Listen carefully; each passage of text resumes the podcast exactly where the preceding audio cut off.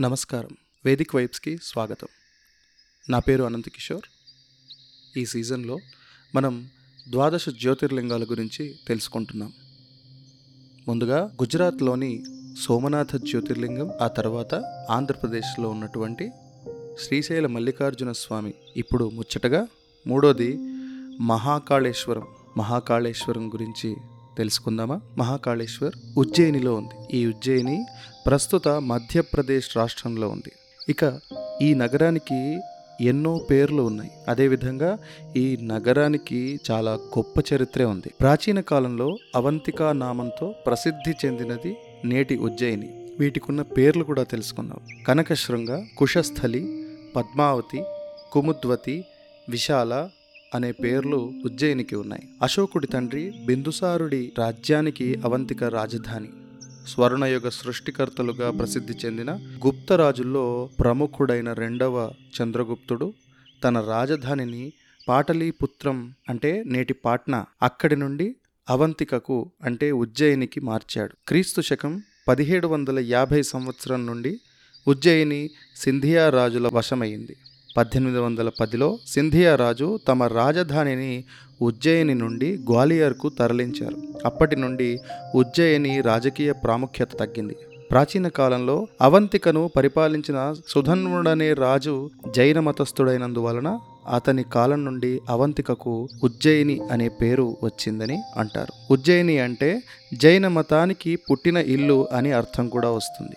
ఆదిశంకరాచార్యుల ప్రభావం వల్ల సుధన్యుడు జైన మతాన్ని వదిలి తిరిగి హిందూ మతాన్ని పాటిస్తాడు.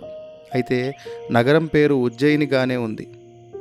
సంస్కృతంలో సాటిలేని మేటి కవిగా ప్రసిద్ధి చెందిన కాళిదాసు ఇక్కడివాడే. ఇక ఉజ్జయినిలో జ్యోతిర్లింగ ఉద్భవం గురించి తెలుసుకుందామా? ఈ జ్యోతిర్లింగం గురించి శివ పురాణం ఇలా తెలియజేస్తుంది.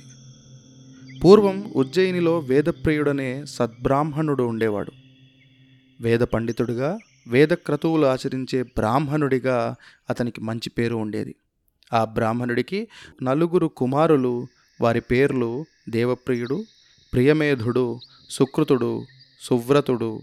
వీళ్ళందరూ కూడా తండ్రిలాగే నిత్యము వేదపారాయణం చేస్తూ పవిత్ర జీవనాన్ని కొనసాగిస్తూ ఉన్నారు. వేదప్రియుడంటే అతని కుమారులంటే అక్కడున్న ప్రజలందరికీ ఎంతో భక్తి గౌరవాలు ఉండేవి. ఉజ్జయిని పరిసర ప్రాంతాల్లో రత్నమాల అనే పర్వతం ఉంది. ఆ పర్వతంలో దూషణుడు అనే రాక్షసుడు ఉండేవాడు. ఆ రాక్షసుడు బ్రహ్మదేవుని అనుగ్రహంతో వరములు పొంది ఎంతో గర్వంతో ఆ పర్వత చుట్టుపక్కల ప్రాంతంలో ఉండే వాళ్ళందరినీ హింసించేవాడు. ఒకరోజు ఆ రాక్షసుడు ఉజ్జయినిలోని వేదప్రియుని ఇంటిలోనికి ప్రవేశించి అక్కడ జరుగుతూ ఉన్న ఆ పూజా కార్యక్రమాలన్నింటినీ పాడు చేసి వేదప్రియుని చంపడానికి సిద్ధపడ్డాడు. రాక్షసులు ఉజ్జయిని నగరంలో ప్రవేశించినట్లు తెలియగానే ఆ బ్రాహ్మణుడు పార్థివ లింగాన్ని తయారు చేసి భక్తి శ్రద్ధలతో శివారాధన ప్రారంభించాడు. రాక్షసుడు ఆ ధ్యానాన్ని కూడా లెక్క చేయకుండా వేదప్రియుణ్ణి చంపడానికి కత్తి ఎత్తాడు.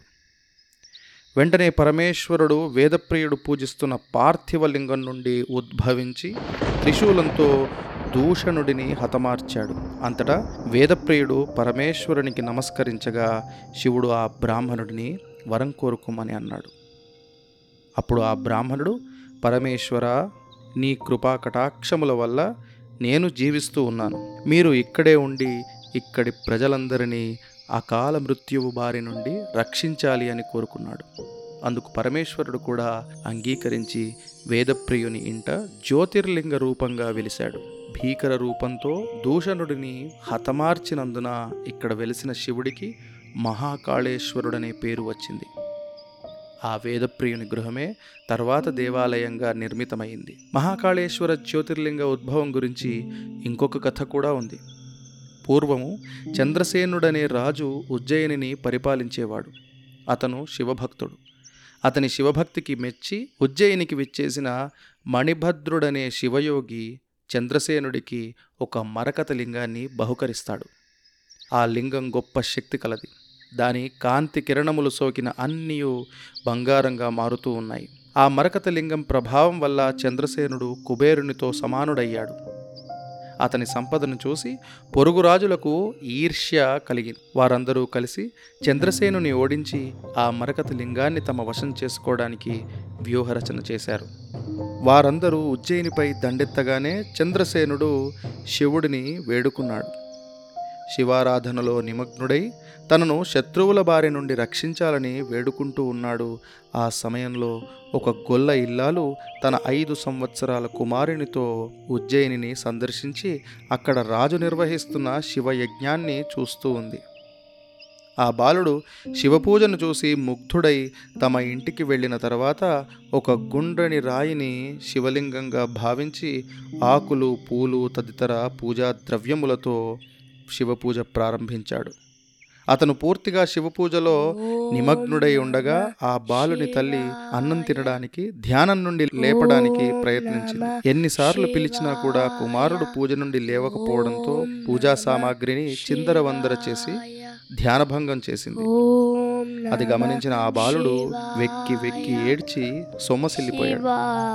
కొంతసేపైన తర్వాత అతను నెమ్మదిగా కళ్ళు తెరిచి చూడగా మహాద్వారాలతో గోపురాలతో ప్రాకారాలతో ఒక పెద్ద దేవాలయం ఏర్పడింది. ఆ దేవాలయంలోనే మహాకాళేశ్వర జ్యోతిర్లింగం వెలిసింది.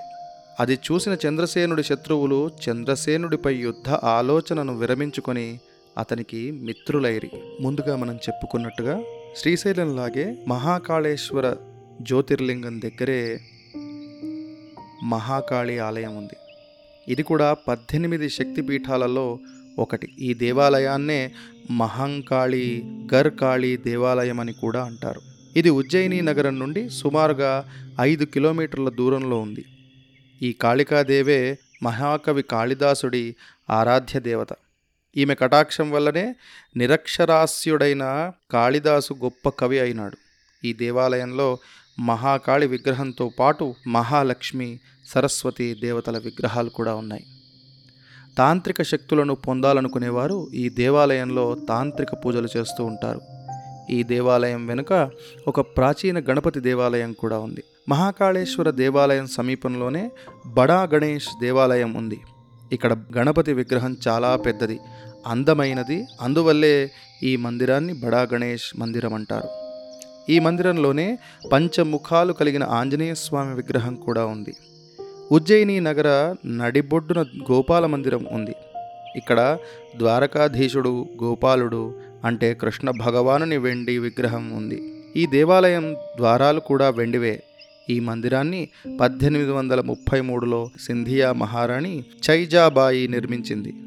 ఇక్కడ జన్మాష్టమి వేడుకలు విశేషంగా జరుగుతూ ఉంటాయి. ఉజ్జయిని మధ్యప్రదేశ్ రాష్ట్ర రాజధాని భోపాల్కు సుమారుగా నూట ఎనభై ఎనిమిది కిలోమీటర్ల దూరంలో ఉంది. మధ్యప్రదేశ్లోని ఇంకొక ముఖ్య నగరమైన ఇండోర్కు యాభై ఐదు కిలోమీటర్ల దూరంలో ఉంది. భోపాల్ ఇండోర్ల నుండి ఉజ్జయినికి రైళ్ళు బస్సులు ఉన్నాయి. ఆంధ్రప్రదేశ్ తెలంగాణ నుండి వెళ్ళేవారు భోపాల్కు వెళ్ళి అక్కడి నుండి రైల్లో కానీ బస్సులో కానీ వెళ్ళవచ్చు. రైల్వే స్టేషన్కు దగ్గరలోనే ఉజ్జయినిలో ఉండడానికి సదుపాయాలు కూడా ఉన్నాయి. మహాకాళేశ్వర జ్యోతిర్లింగానికి పూజలు ఉదయం నాలుగు గంటల ముప్పై నిమిషాలకే ప్రారంభమవుతాయి. ఇవి తిరిగి రాత్రి పది గంటల వరకు అభిషేకాలు జరుగుతూనే ఉంటాయి. ఈ జ్యోతిర్లింగం చాలా ఎత్తైనది. లింగాన్ని అందరూ ముట్టుకోవచ్చు. గర్భగుడిలోనే జ్యోతిర్లింగం వెనుక పార్వతీదేవి విగ్రహం గోడ లోపలికి ఉంది. గర్భగుడిలోనే గణపతి కార్తికేయుల విగ్రహాలు కూడా ఉన్నాయి. అభిషేకాలు జ్యోతిర్లింగం దగ్గరగా కూర్చొని చేయవచ్చు. దేవాలయంలోని పూజారులు అభిషేకాలు చేయిస్తారు.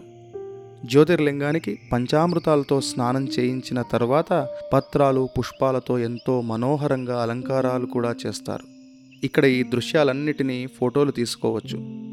మహాకాళేశ్వర దేవాలయంలో ఉదయం నుండి రాత్రి వరకు ఐదు సార్లు ముఖ్యమైన హారతి పూజలు జరుగుతూ ఉంటాయి. ఈ హారతి పూజలకు భక్తులు ఎక్కువగా వస్తారు. ఉదయం నాలుగు గంటల ముప్పై నిమిషాల నుండి ఆరు గంటల వరకు చితాభస్మ అభిషేకం తర్వాత ఉదయం పది గంటల నుండి పదకొండు గంటల వరకు నైవేద్య పూజ ఆ తర్వాత హారతి జరుగుతాయి. సాయంకాలం ఐదు నుంచి ఆరు గంటల మధ్య ఆరు నుంచి ఏడు గంటల మధ్య రాత్రి పది గంటలకు చివరి హారతి పూజా కార్యక్రమం కూడా జరుగుతూ ఉంటుంది. మహాకాళేశ్వర దేవాలయంలో ముఖ్యంగా చూడవలసింది చితాభస్మ అభిషేకం ఇక్కడ జ్యోతిర్లింగ పూజలు ప్రతిరోజు చితాభస్మ అభిషేకంతోనే ప్రారంభమవుతాయి. తెల్లవారుజామున నాలుగు గంటల ముప్పై నిమిషాలకు ప్రారంభమయ్యే ఈ అభిషేకాన్ని చూడడానికి భక్తులు దేవాలయం బయట రాత్రి మూడు గంటల నుండి వరుసగా నిలబడతారు. తెల్లవారుజామున నాలుగు గంటలకు భక్తులను దేవాలయంలోనికి అనుమతిస్తారు. ఆ తర్వాత ప్రారంభమయ్యే చితాభస్మ అభిషేకానికి నేరుగా శ్మశానం నుండి చితాభస్మాన్ని తెస్తారు. ఈ చితాభస్మ అభిషేకాన్ని చూడడం ఆనందించడం ఒక దివ్యానుభూతి. రోజు కొన్ని వందల మంది ఈ అభిషేకాన్ని తిలకిస్తారు. ఆ సమయంలో అక్కడ ఉన్న అందరి మనస్సులు మహాకాళేశ్వర జ్యోతిర్లింగం పైనే ఉంటాయి. ఎంతో ఉత్కంఠతో అక్కడున్న వారందరూ శివుడిని ప్రార్థిస్తారు. జ్యోతిర్లింగాలలో మహాకాళేశ్వర లింగమే దక్షిణ ముఖంగా ఉన్నది. ఇది ఈ జ్యోతిర్లింగ ప్రత్యేకత. త్రేతాయుగంలో శ్రీరాముడు ఇక్కడ తన పితృదేవతలకు పిండ ప్రదానం చేశాడట. అందుకు ఆయన పుణ్యక్షేత్రాలన్నిటి నుండి తీర్థాన్ని తీసుకొని వచ్చాడట. స్మరించిన దర్శించిన ధ్యానించిన అన్ని రకాల దుఃఖాల నుంచి విముక్తి కలుగుతుందట. అదే కాకుండా జీవితం సుఖమయమవుతుందని శివపురాణంలో సూత మహాముని అందరికీ చెప్పినట్లు వివరిస్తాడు. ఇక్కడితో మహాకాళేశ్వర జ్యోతిర్లింగ విషయం ముగుస్తుంది. ఇక వచ్చే ఎపిసోడ్లో ఓంకార రూపంలో ఉన్న ద్వీపం కనువిందు చేసే ప్రకృతి సహజ సౌందర్యం ఒక పర్వతం ఇంకొక పర్వతం కంటే గొప్పగా ఉండాలనే ఉద్దేశంతో నూరు నెలల కఠిన తపస్సు చేసి పరమేశ్వరుడు ఆ పర్వతంపై వెలిసేలా వరం అడగడం. అదేవిధంగా మనం ఎక్కడ చూస్తామంటే ఓంకారేశ్వర జ్యోతిర్లింగంలో చూస్తాం. మరి వచ్చే ఎపిసోడ్లో ఓంకారేశ్వర జ్యోతిర్లింగం గురించి తెలుసుకుందాం. మీకు ఈ ఎపిసోడ్ నచ్చినట్లయితే కామెంట్ రూపంలో తెలియజేయగలరు. వేదిక్ వైబ్స్ వింటున్నందుకు ధన్యవాదాలు.